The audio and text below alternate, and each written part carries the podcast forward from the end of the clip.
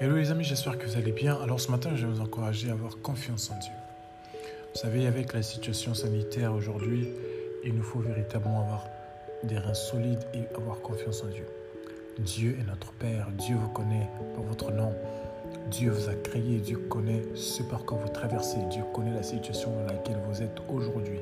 Ce qui vous préoccupe aujourd'hui, ce n'est pas que Dieu n'est pas au courant, il est au courant et il souhaite que vous le fassiez confiance. Êtes-vous en mesure de faire confiance à Dieu? Je vous encourage à avoir confiance en Dieu aujourd'hui. Demain, Dieu pourvoira, mais aujourd'hui, décidez de faire confiance à Dieu aujourd'hui. Parce qu'aujourd'hui, c'est le jour que le Seigneur a fait, qu'il soit pour vous un sujet de joie et non de malheur, un sujet d'allégresse au lieu de pleurs, un sujet de reconfort au lieu d'abattement. Faites confiance en Dieu.